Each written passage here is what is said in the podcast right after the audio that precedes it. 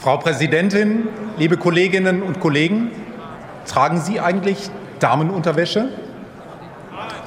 Erzählen Sie doch mal, wie masturbieren Sie denn? Fanden Sie das jetzt übergriffig?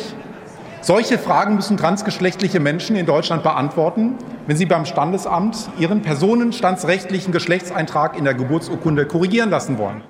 So beginnt Jens Brandenburg von der FDP seine Rede in der Bundestagsdebatte zur Reform des sogenannten transsexuellen Gesetzes Mitte Mai.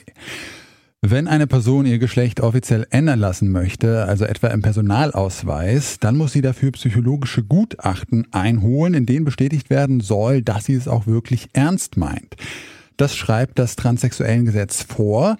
Betroffene Aktivistinnen und Aktivisten und auch die Politik kritisieren diese Praxis seit Jahren als entwürdigend. Mitte Mai hatten die FDP und die Grünen jeweils einen Antrag zur Änderung des transsexuellen Gesetzes eingereicht. Die Union und die SPD haben die vorgeschlagenen Gesetzesänderungen jedoch erstmal abgelehnt. Dabei scheinen sich eigentlich fast alle einig zu sein, dass das Gesetz erneuert werden müsste. Wir fragen uns daher heute, welche Reform braucht das transsexuellen Gesetz? Mein Name ist Janik Köhler. Hi.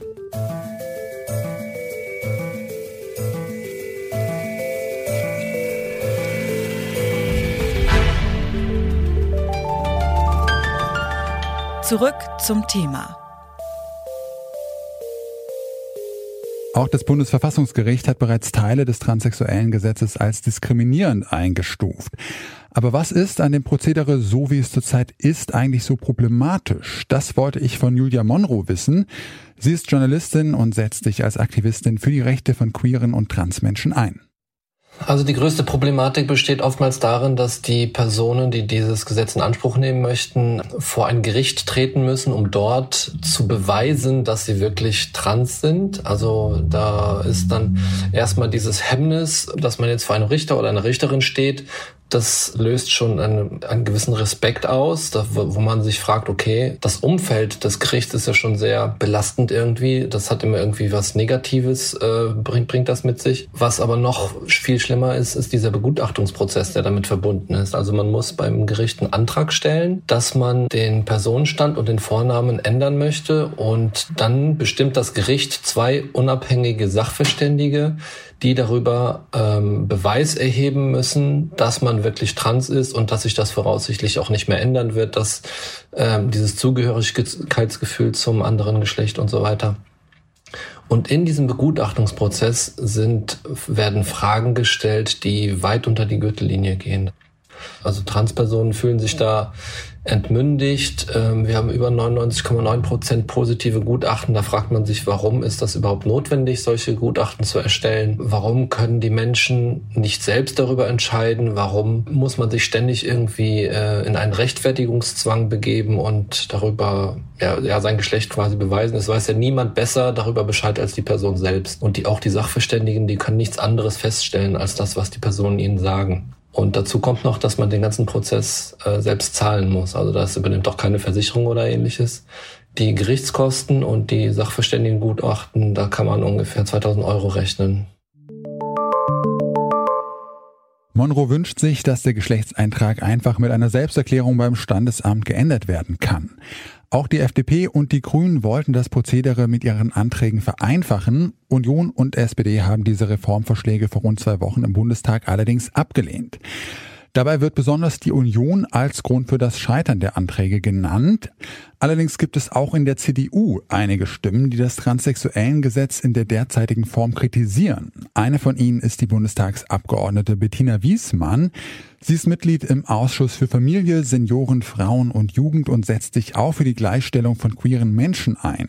Über das aktuelle Gesetz sagt sie, ich halte es für ähm, nicht in Ordnung, dass wir bis heute eine Rechtssituation haben, in der eben eine doppelte Begutachtung vorgenommen wird, die vielfach, wie uns Betroffene auch sagen, ihre Verbände auch dargelegt haben, immer wieder zu erniedrigenden Erfahrungen führt, äh, sehr lange und kostspielig ist und aufwendig in einer Situation, in der diese Menschen ja ohnehin mit vielen Herausforderungen zu kämpfen haben, gesellschaftlich ihr Weg durchaus nicht überall akzeptiert ist. Ich glaube, wir müssen da dringend zu Änderungen kommen. Wir haben es auch zugesagt. Wir haben uns auch vorgenommen in der Koalition Diskriminierungen von Transmenschen zu ähm, beenden.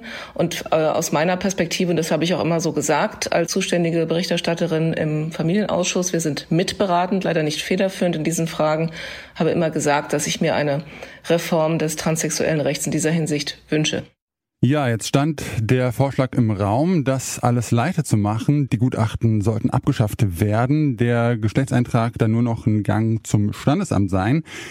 Ihre Partei und auch Sie persönlich haben das aber abgelehnt. Warum denn? weil die vorgelegten Gesetzentwürfe von Grünen ähm, und ähm, Linken an der Stelle viel zu weitgehend waren. Ähm, ich halte es nicht für richtig, dass der Gang zum Standesamt alleine ausreicht, sondern ich wünsche mir ein Verfahren, das eine Beratung vorsieht, verpflichtend macht, äh, nicht die äh, sozusagen gutachterlichte Tätigkeit doppelt, wie wir es bisher haben, durch Gerichte, sondern eine Beratung durch qualifizierte Personen, die sich mit demjenigen, der oder der diese Transition sich vorgenommen hat und als für sich richtig empfindet, begleitet auf auch Schwierigkeiten und äh, Anforderungen hinweist, insofern auch eine Stütze sein kann für einen Weg. Ähm, und ich denke, wenn eine solche Beratung durch qualifizierte Personen auch vorgenommen worden ist, dann äh, sollte aus meiner Sicht jedenfalls der Eintrag eines anderen Geschlechts auch ohne weiteres möglich sein. Aber ich stelle mir eine solche Lösung vor. Ich habe dafür auch viel Unterstützung in meiner Fraktion. Allerdings gibt es auch Stimmen, die ähm, dort äh, restriktiver vorgehen wollen. Und da ist eine weitere Diskussion einfach notwendig. Eine Beratung statt dem psychologischen Gutachten und den Gang vor das Gericht wäre für die Aktivistin Julia Monroe zumindest schon mal eine Verbesserung. Das würde definitiv für diejenigen, die es brauchen, ein verbessertes Gefühl geben, dass man nicht mehr in diese psychische Begutachtungsrichtlinie äh, kommt. Also wir haben, das war auch eine rote Linie, die wir mit den verschiedenen Parteien vereinbart haben. Also wir würden uns maximal darauf einlassen, dass wir äh, ähnlich in einer Schwangerschaftskonfliktberatung ähm, so eine so Beratungsstunden ergebnisoffen äh, zustimmen würden. Äh, das ist aber nicht das, was wir eigentlich wollen. Das ist immer noch keine hundertprozentige Selbstbestimmung. Auch die SPD-Fraktion wollte diese Art der Beratung unterstützen, hat sich aber nicht durchsetzen können. Die Schuld am Scheitern der Reform sieht Julia Monroe vor allem bei der Union. Also das muss ich ganz klar der Union in die Schuhe schieben. Das hab, ich habe ja selbst sehr intensiv mit verschiedenen Abgeordneten oder allen Abgeordneten, die jetzt an dem ganzen Verfahren beteiligt gewesen sind. Und da merke ich halt bei der Union eine ganz klare Haltung, dass sie das einfach nicht wollen. Die sagen uns, äh, oder das hat man mir auch ins Gesicht gesagt, solange wir an der Regierung sind, wird es mit uns keine Selbstbestimmung geben. Da weigern die sich gegen. Man äh, kommt immer mit irgendwelchen äh, Missbrauchstheorien, dass man äh, das Gesetz missbraucht missbrauchen könnte, um sich irgendwelche Vorstandsposten oder ähnliches da zu erschleichen. Da fragt man sich, wer würde so einen Prozess auf sich nehmen, nur um dort sich eine bessere Position zu verschaffen? Also das sind Theorien, die so in anderen Ländern nie irgendwie vorgekommen sind, wo es auch keine belegbaren äh, Zahlen für gibt oder ähnliches. Da fragt man sich einfach, warum weigert man sich da so vehement dagegen?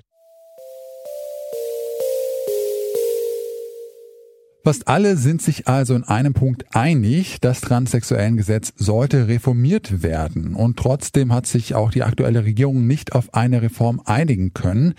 Noch ist die Anzahl der Abgeordneten innerhalb der CDU zu groß, die Erleichterungen für Transpersonen ablehnen. Die SPD will das Gesetz zwar reformieren, aber sie scheut sich davor, außerhalb der Koalition abzustimmen. Ein Vorbild dafür wäre eine Gewissensentscheidung wie bei der Ehe für alle. Damals hatte die SPD gegen ihren Regierungspartner CDU für die Anerkennung der gleichgeschlechtlichen Ehe gestimmt. Die nächste Bundestagswahl wird entscheiden, ob und wie das Transsexuellengesetz reformiert wird. Einigen Beschlüssen wie die Einführung des Geschlechtseintrags divers und das Verbot von Konversionstherapien von Homosexuellen sind auch jahrelange Diskussionen und Urteile des Bundesverfassungsgerichts vorausgegangen. Es ist also wahrscheinlich nur eine Frage der Zeit, bis auch das Transsexuellengesetz erneuert wird. Das war's für heute von uns. Wenn euch die Folge hier gefallen hat, dann unterstützt uns doch gerne. Das geht zum Beispiel, indem ihr uns auf eurer bevorzugten Podcast-Plattform abonniert. An dieser Folge hier haben mitgearbeitet Lina Cordes, Toni Mese, David Will und Andreas Popella. Chef vom Dienst war Leonard Eckwart und mein Name ist Janik Köhler. Ich sag ciao und bis zum nächsten Mal. Zurück zum Thema vom Podcast Radio Detektor FM.